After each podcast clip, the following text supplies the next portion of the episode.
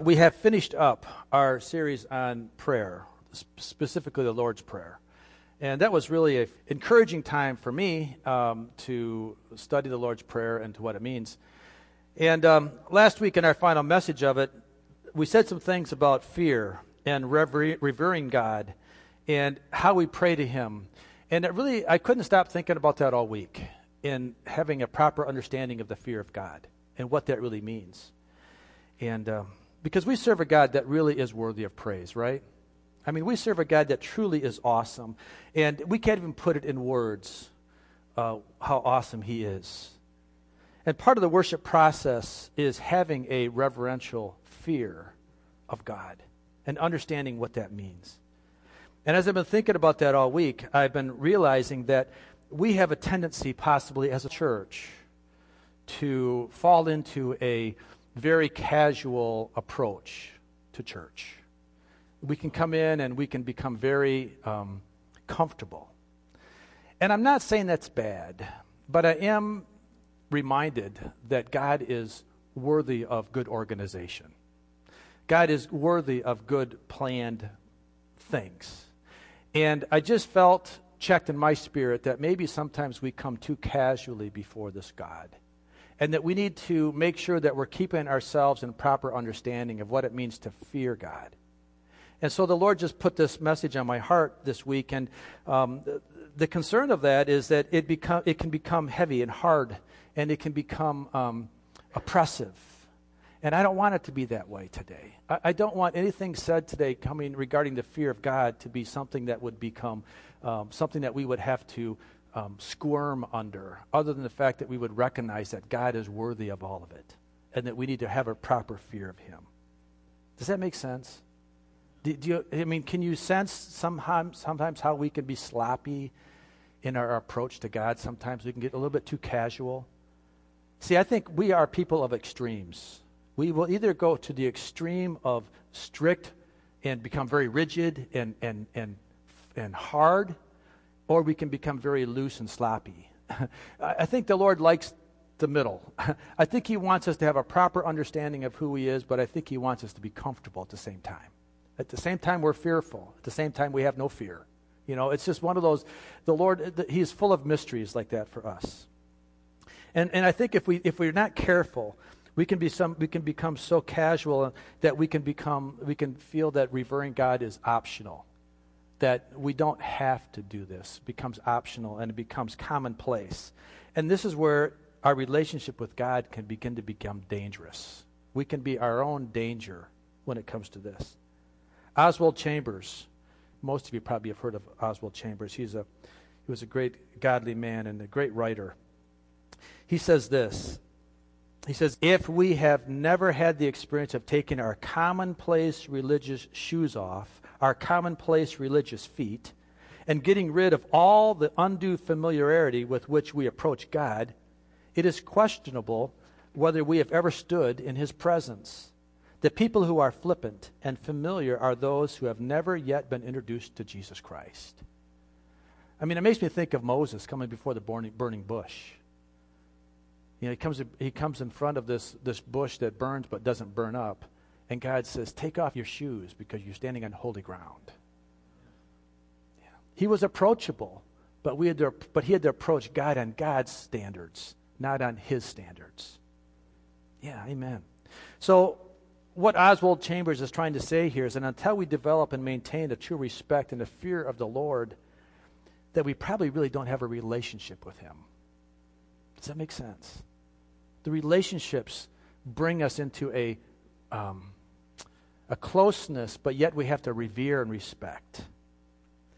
And I love it when God confirms a message that He lays in my heart, because on Thursday in the mail, I got a little plant pamphlet here called Table Talk. Table Talk is put out by Ligonier Ministries, uh, of which R C Sproul was the, the leader, and he passed away recently. And I know that R C Sproul and I have some differences in some of the doctrines that we believe in our faith, but at the same time, when I got this in the mail, I couldn't help but look at it, because the title of this particular um, pamphlet is Fearing God. And I thought, wow, there must be something here I'm supposed to read. So as I opened it up, I opened to the first page, and it says The Fear of the Lord, written by Doctor Burke Parsons, who is the editor of Table Talk. And, and let me read to you what he says about the fear of the Lord. It says, one of the most severe indictments the Apostle Paul ever leveled against humanity is that there is a that there is no fear of God before their eyes, and he references Romans three eighteen. This statement has always been true of sinners who openly deny Christ. However, it is also increasingly true of many professing Christians. This is partly because many pastors not only avoid talking about the fear of God, but they also avoid talking about anything that would give people a reason to fear God. They avoid any mention of sin, hell, and condemnation. What's more, they avoid all talk of holiness, wrath, and sovereignty of God. This is happening not only in many mainline churches that abandoned the Word of God decades ago, but also in churches that claim to affirm the historic confessions of faith. He goes on to say, people don't want a God of holiness and wrath. They only want a God of love and peace. They don't want a God who hates their sin. They want a cuddly teddy bear God who will be their buddy. The reality is that people don't want to fear God because they don't actually know the God of Scripture while presuming upon His grace to save them. If we know the Lord, we fear the Lord because He has put the fear of Himself into our hearts. And he references Jeremiah chapter thirty-two, verses thirty-nine through forty. And it says, I will give them singleness of heart and action, so that they will always fear me, and that all will let will then go well for th- that all will then go well for them and for their children after them. I will make an everlasting covenant with them. I will never stop doing good to them, and I will inspire them to fear me, so that they will never turn away from me. As Christians, we don't have a groveling, cowering, slave-like fear of the Lord. Rather, we have a loving, reverential, humble fear of the Lord. The gospel is the difference between being afraid of God and fearing God. It's only when we come to fear the Lord that the Lord tells us not to fear Him. Isn't that good? It's only when we come to fear the Lord that the Lord tells us to fear not. For when we know the love of God in Christ, the Spirit casts out all fear and instills in us love and adoration, that we might work out our salvation with fear and trembling and worship the Lord before His face with reverence and awe. Man, he nailed it. He nailed it. That's, that's awesome. A proper fear of the Lord is truly the beginning of all things in our life. Nothing good happens in our life until we have a proper fear of the Lord, because He saves us from our eternal consequences of sin. That's the power of God. He saves us through Jesus Christ, through the blood of Christ. He saves us from our own consequences. Proverbs chapter one, verse seven, the fear of the Lord is the beginning of knowledge, but fools despise wisdom and instruction. Proverbs nine ten, the fear of the Lord is the beginning of wisdom, and knowledge of the Holy One is understanding. So you see, fear is the beginning of our relationship with the Lord. Having a proper fear of God is the beginning of things. If the fear of the Lord is the beginning of all wisdom, then what does then what does not fearing God result in? Well, read it. It says that we would become fools, despising wisdom and instruction and knowledge, and we become dangerous to ourselves and to others.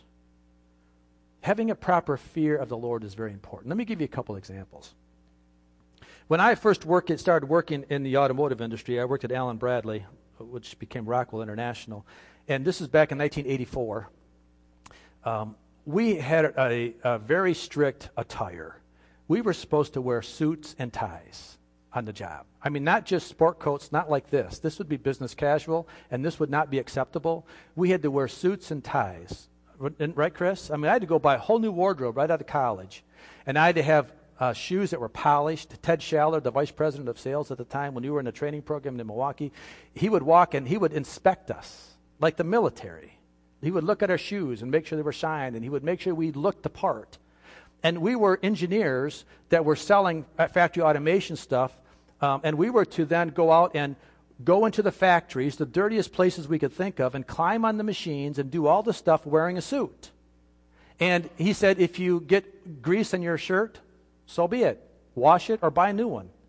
If you rip your pants on a machine, so be it. Go buy a new suit. But you're not going to get away from it. I mean, we were that attire. We were that strict in our in our attire. And all the engineers at Ford Motor Company, too, wore ties at that time. Everybody wore ties. It was very proper. And then a few years later, we went to business casual. And I will tell you that the trend from business casual went to business sloppy. Because then it became very, it just went the extreme the other way. And I don't know if it really affected the way I looked at people, if I looked better, but I think it did. I think the better I dressed and the better my customers dressed, I think the more respect we had for each other. Um, that's just a thought. But here's the thing that I really wanted to, to tell you about, too, is that as we worked around these very powerful machines, we had to have a respect of them because we could get hurt by them very easily. You're talking to robots. You're talking things that move by themselves. You're talking things that are programmed, and you're th- talking big uh, stamping presses and things that stamp metal sheets and, you know, machining centers. And v- these things ca- ca- are very powerful. But as they're engineered, they're engineered with safety guards all around them. There are uh, safety light curtains, and there are other safety mechanisms that are designed to keep the people out of the pinch points, designed to keep us out of the dangerous part of the machines. But yet, the danger is that we become too comfortable around those machines. We get too comfortable with what we think is going to happen, and we work around the safety system. And that's when the accidents happened.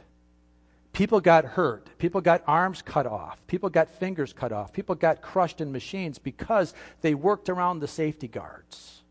They got too comfortable around this awesome machine that was designed to do a great work, and they got hurt. It happened more than what you want to realize. And then they would blame the machine. Well, think about how this applies to our spiritual life. Allow me to reference another article from Table Talk. The author says this: historically, one of the important uses of the law of God was to restrain evil in a general sense by cultivating a, a healthy fear of God and the consequences of our actions. Yet our society has lost even the most basic fear of God that would otherwise restrain evil acts. Unfettered by a healthy fear of God, everyone does what is right in his own eyes. And thus, close on the heels of this moral anarchy is the breakdown of society itself. God places all kinds of safeties around our, our life as well, called the Word of God. He places all kinds of things intended to keep us out of trouble. But if we don't respect those, if we don't honor those, we are in essence, working around the safety mechanisms of our life to allow our own desires and our own justifications be the ruler of our life. And that's where it gets dangerous. See, it was never the machine's fault if a man, if a man got caught in it. If, if a man, you know, disabled the safety curtain or snuck under the gate because he wanted to fix something, and he didn't go the proper procedures, it wasn't the machine's fault that the man got hurt. Likewise, if I'm not reading God's Word, if I'm not fearing God the way I properly should fear God, if I'm not revering His words, and if I got hurt, it's not God's fault. But yet we often blame God, like there would be lawsuits about the, for the O E M that built the machine, and it wasn't even the machine's fault. Right? You see that, how that works?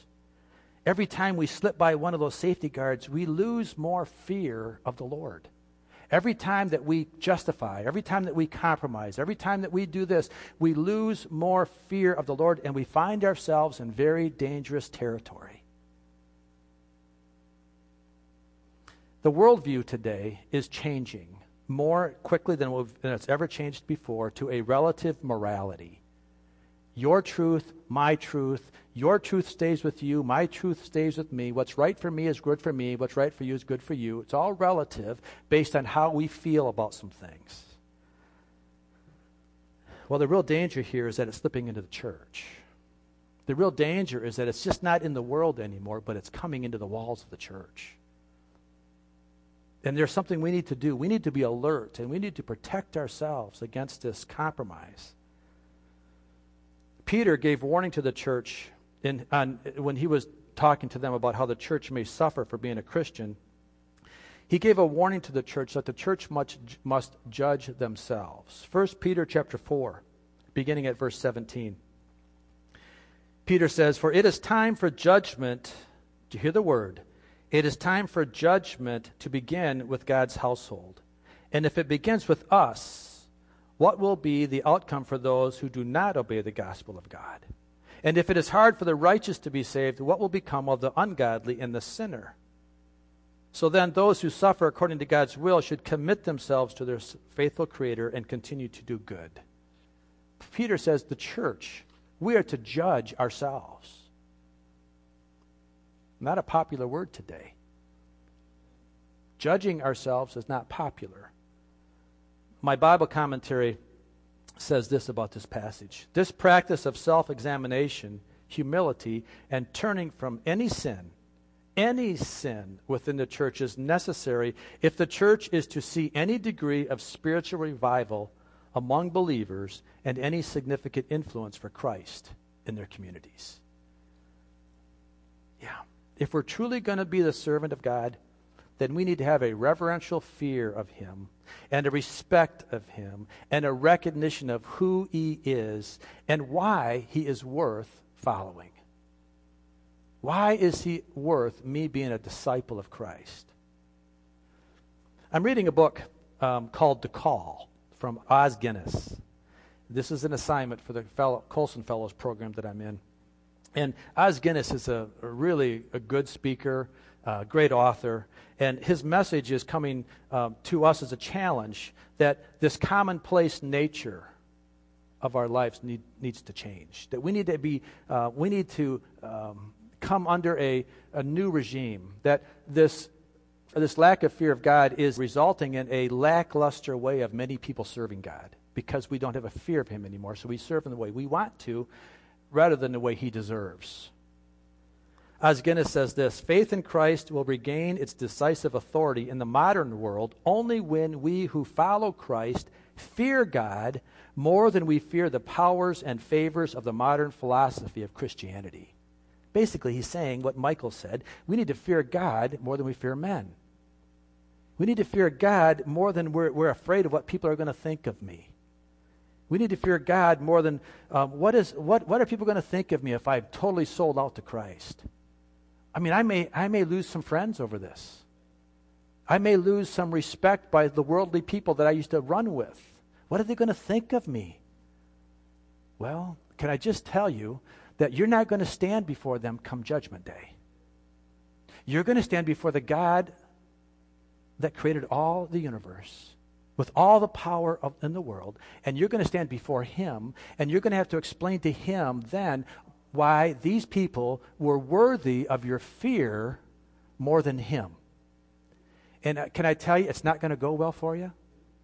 That's not going to be a good answer. So therefore, we don't fear people. We don't fear men. We don't fear the organizations or the, the, the social norms of our, of our worldview today. We don't fear that. Sandra and Lawrence Bergman brought this to me a few, oh, a couple of years ago, and I have this little note pinned up on my wall. And it is, it says this, and I really appreciate this because when Sandra gave it to me, I could see it in her eyes that she really believes this. "It is better to be divided by truth than united in error.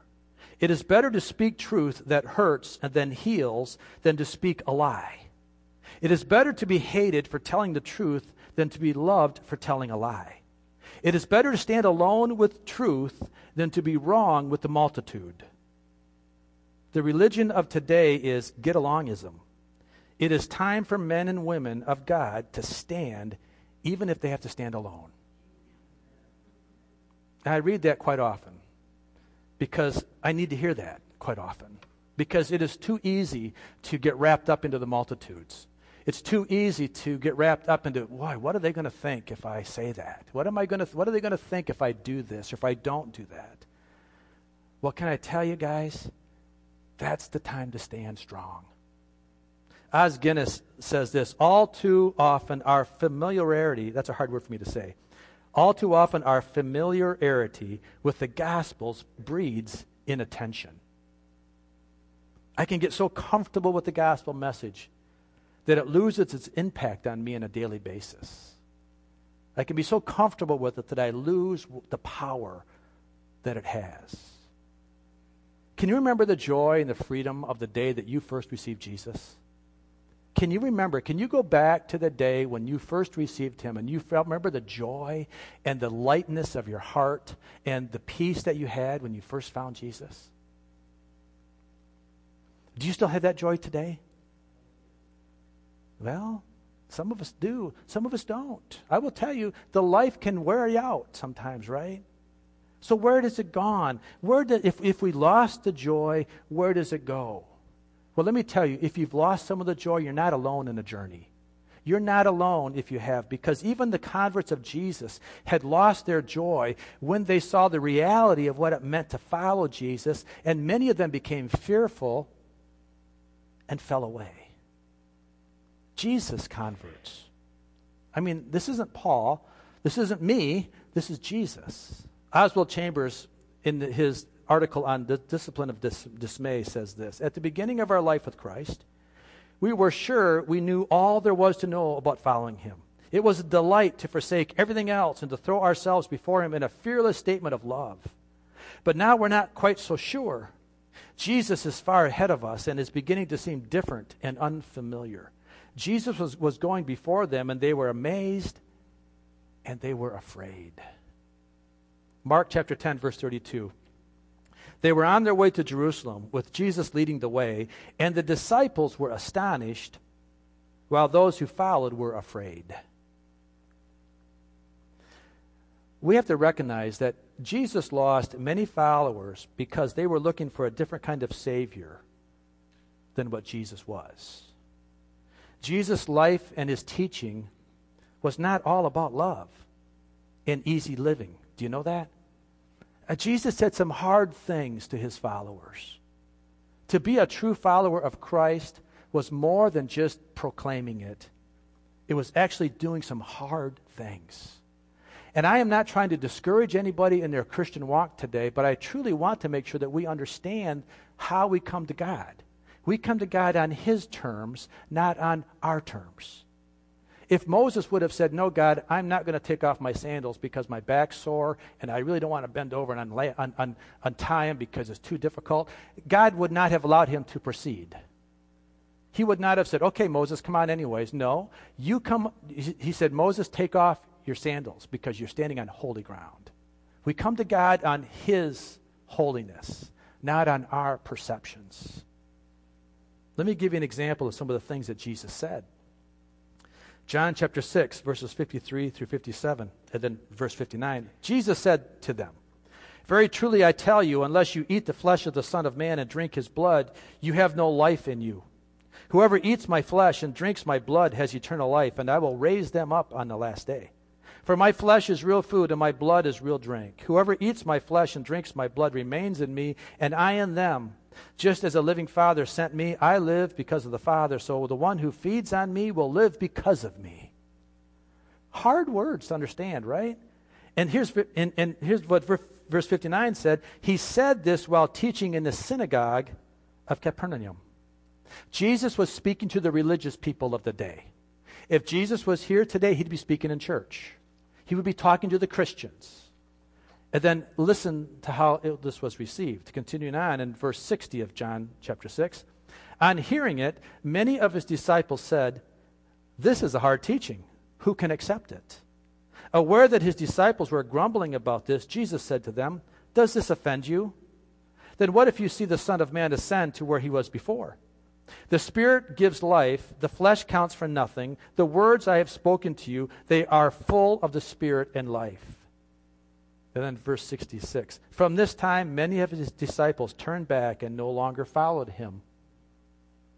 And then Jesus asked the twelve, you do not want to leave too, do you? Pretty hard words. Jesus was talking in church, and most of the congregation got up and walked out. And his disciples are sitting in the front row, and Jesus said, hey, boys, what do you think? Are you going to leave me too? See, we have this misconception that God is just full of love and he's a teddy bear, as we said at the beginning, and that he will just accept me any way I am. Yes, he does, but then he expects you to clean up as he cleans you up. You don't have to come clean before him, but yet you have to be willing to listen and to have the fear of God so that you then will change as he promotes the change. Think of the young rich ruler as recorded in Matthew nineteen. Do you remember that story? This young rich man comes to Jesus, and he has lived a great life. He's lived a very religious life. And he says to Jesus, I've done all these things. I've lived by all these commandments. And then he says, Jesus, what else do I need to do to come into heaven? And basically, he wasn't really asking the question. What he was really trying to do is say, Jesus, look how good I am.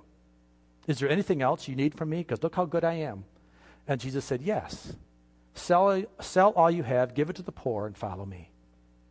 And on hearing that, the young rich ruler said, I can't do that. I can't do that. Too much. You've asked too much of me. And what did Jesus do? When the young man started to walk away, he let him walk away. He didn't say, wait, give me fifty percent. No, com- I'll compromise with you. No, Jesus wants it all. He wants it all. And the reality is, if the man would have given it all, Jesus, I'm assuming this, but this is just on the character of God. He, if God, if the man really would have done it, I will tell you that probably his life would have been double at the end of the day, because Jesus probably would have given it back to him with double interest. That's the kind of character of God we serve if we'll just trust him. But we have to have the fear of God. Now, I've said a lot here this morning, so let's just take a breath, because I, I don't want people to get lost, and I don't want I don't certainly don't want to hurt people. But I, what we need to see where we're going this morning, right? We there is a there is a consumer mentality of the modern church that wants to make gos- the gospel cheap and selfish. It's all about me. I come to church because it's all about me. I come to church because I want to get fed. I come to church because I, I want myself to be satisfied. And it's all about a, an immediate desire and trying to force scriptures to say things they don't really say when it comes to me having to sacrifice anything in relationship to Jesus. So we pick and we cherry pick the scriptures. We find our very our, our favorite scriptures, and we, we live our life on those because they're easy or because they make me feel good, rather than reading the full counsel of God. It's about me making Jesus my best friend and my buddy. And it's and he's happy to go with me wherever I want to go, doing whatever I want to do. God's happy with me. And he's okay with it. Well, I know God loves us. But I do want you to know, too, that he has some expectations. Matthew chapter sixteen, verses twenty-four through twenty-seven. Then Jesus said to his disciples, whoever wants to be my, my disciple must deny themselves and take up their cross and follow me. For whoever wants to save their life will lose it, but whoever loses their life for me will find it. You see, God's trying to make a trade. What he's saying is, if you're willing to lose your life for me, I'll give it back. You'll find it. But what good will it be for someone to gain the whole world yet forfeit their soul? Or what can anyone give in exchange for their soul? For the Son of Man is coming in his Father's glory with his angels, and then he will reward each poor person according to what they have done. There is expectations for us. Yes, God loves us. Absolutely, he loves us. And I don't want to make this seem like it's so hard to live for Jesus and, diffi- and, and difficult. But we, ne- we have to recognize that as I love Christ and as I surrender my life to him, the more I do that, the easier it becomes to live for him. Do you know that? The more I surrender to him, the easier it becomes. Not much more difficult. It's difficult when I'm not surrendering. It's difficult when I'm wanting to do it the, on my way. Now it becomes hard, because now I'm trying to figure out ways around the safety guards. When I just surrender my life to Jesus and say, God, I'm all in. I don't care what it looks like. I don't care what anybody thinks of me. I'm all in. Now it becomes easy. Deuteronomy chapter eleven, verse one. Love the Lord your God and keep his requirements, his decrees, his laws, and his commands always. And then a little bit later in that chapter, verses thirteen. If you faithfully obey the commands I, I'm giving you today, to love the Lord your God and to serve him with all your heart and with all your soul, then I will send rain on your land in its season, both autumn and spring rains, so that you may gather in your grain, new wine and olive oil. I will provide grass in the fields for your cattle, and you will eat and be satisfied. There is great joy and great blessing when we totally surrender to Him and obey Him. Amen? I know that many of us experience that on a daily basis. That's awesome. Let me go back to the little table talk that I read a little bit earlier. The author says this: a recent popular movement among evangelicals has suggested that the idea of the love of God is so strong in Scripture that any sense of fearing God is, is a mark of spiritual immaturity. To fear God, according to this movement, suggests that we do not really understand who God is and the love God has for us in Christ. In this view, love wins. And since God is all-loving, not only should Christians not fear God anymore, but God is too loving to send anyone to hell. This view rejects the justice of God and His redemptive plan to rescue a blood-bought bride out of His sin-stained world and deliver her safely into the bliss of eternal life in communion with God. I'm suggesting this morning that a proper understanding and an acceptance of the fear of God is the joy of our obedience and our salvation, and nothing short of it. The more I surrender, the more I have joy. Psalms one nineteen, verse one sixty-six. I wait for your salvation, Lord, and I follow your commands. I obey your statutes, for I love them greatly. For I obey your precepts and your statutes, for all my ways are known, known to you. Can you say that you love the Word of God? Can you say that you read it and you love it? You meditate on it? And you let the words of what it says sink in, even if they're hurtful words to you? Even if it makes you stand alone in the world? Jesus confirms this message of love when he quoted in the Gospel of John. It says, Jesus replied, John chapter fourteen, verse twenty-three, the fruit of the fear of God is this: anyone who loves me will obey my teaching. My Father will love them, and we will come to them and make our home with them. Do you want to be in the presence of God? Then obey His teaching. You obey His teaching, and the Father and Jesus will make their home in your heart. They will come and they will live with you, and you will abide with them when you obey them. Amen. That's good word. That, that, that is awesomeness. That is the fear. That is having a true fear of the Lord.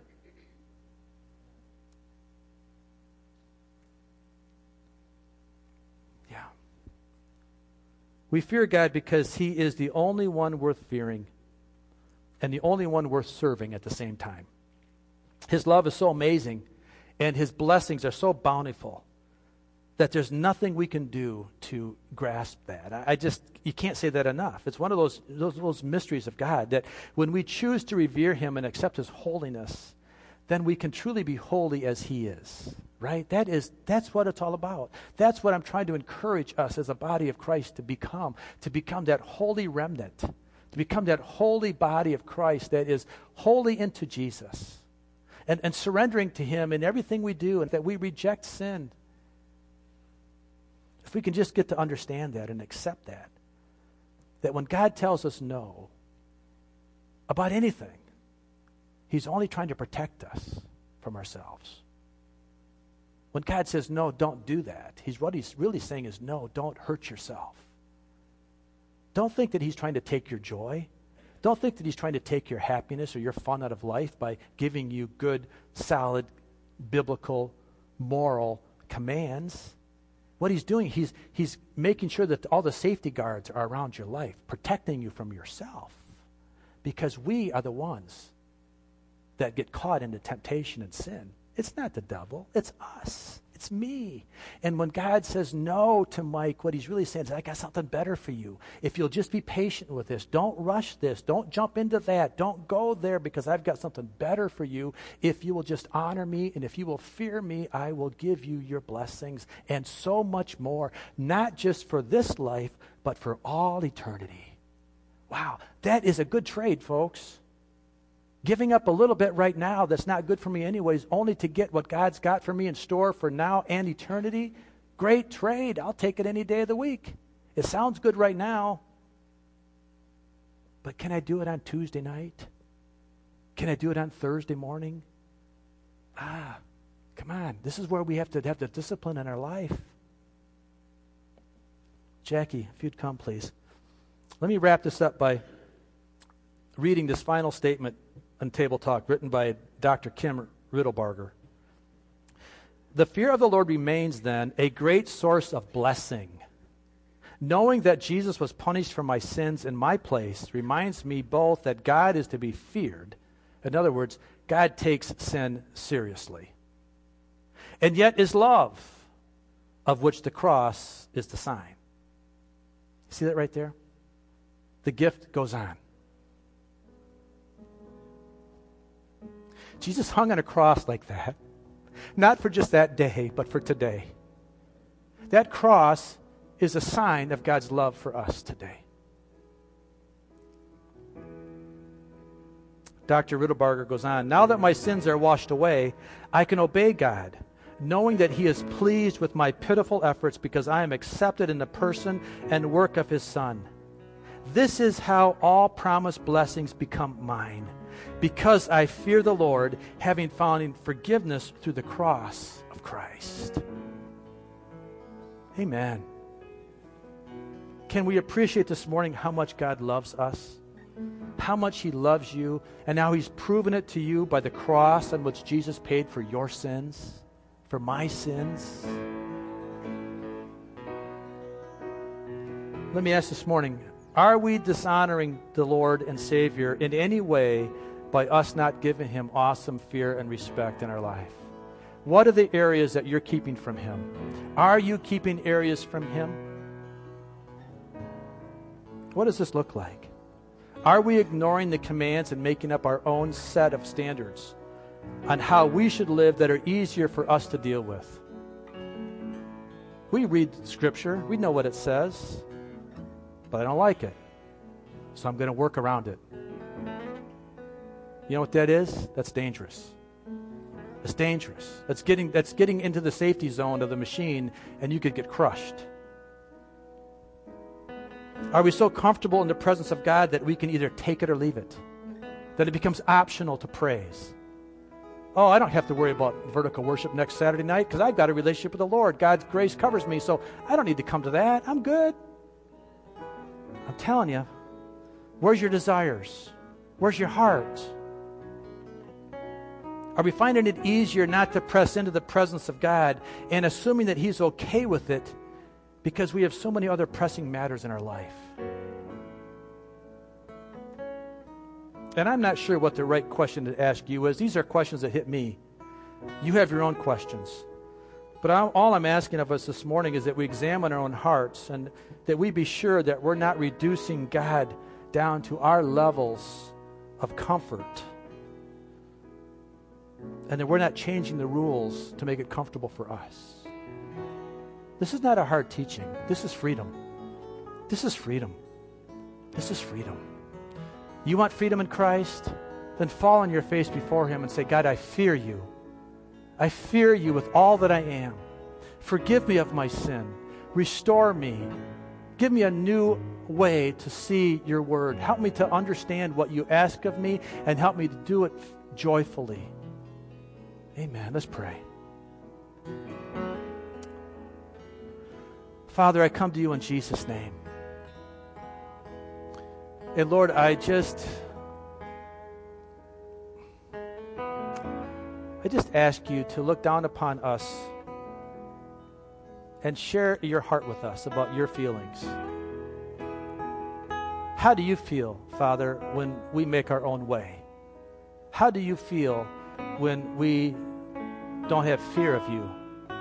Would you make that revelation to me and to everyone here this morning that your heart is moved and touched as we're in fearful reverence of you, honoring every word that you've said to us, that we're not looking for workarounds, that we truly are fearing you the way you deserve to be feared so that we can have no fear. Perfect love casts out all fear. But it only comes when my love with you and my relationship with you is in perfect harmony. If I have sin in my life, I have reason to have fear. If I have ignorance, if I have rejection, if I have rebellion in my heart, then I have reason to have fear. But when I surrender that, I have joy and I have peace. And then you say, fear not, little one, because I have you in my hand. So this morning, as you're sitting in your place of seating right now, ask yourselves the questions. Are there areas of my life that I don't fear God in? Are there areas of my life that I have chosen to keep him out of? And here's what you do with those. If you have those, you ask God to forgive you for those. And you simply say, I'm sorry. I surrender those areas to you. Would you please forgive me of those areas? And then would you give me the ability, God, not to go back and repeat those sins again?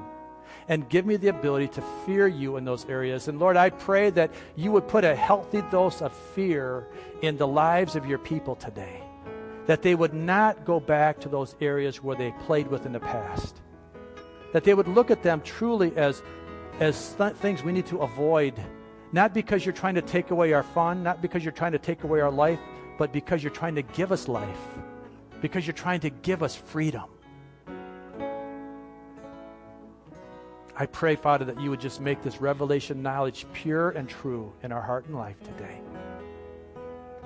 In Jesus' name.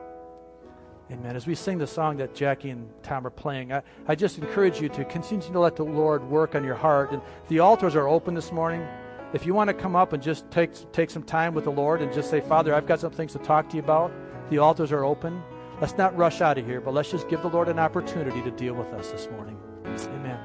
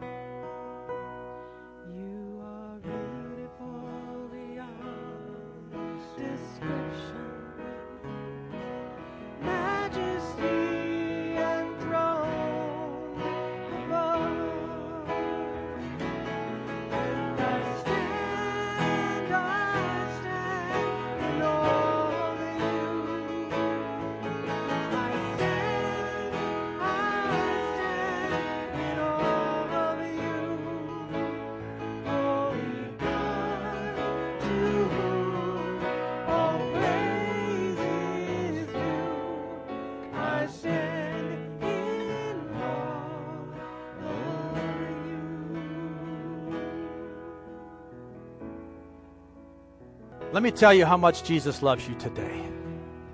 Let me just tell you how much he loves you today.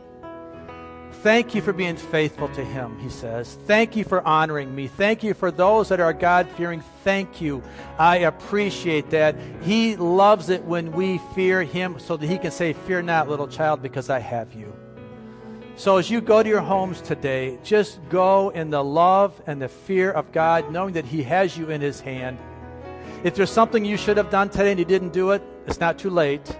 But if you have an assurance in your heart that you are truly loving Jesus, you are truly fearing him, then rest assured that he has you and that he is comforting you and he is going to give you the blessings of this life. And I bless you as you go to your homes today. Be blessed in the name of Jesus. Amen. Amen. You're blessed and you're free to go in the love of Christ. Amen. Thank you, Jesus.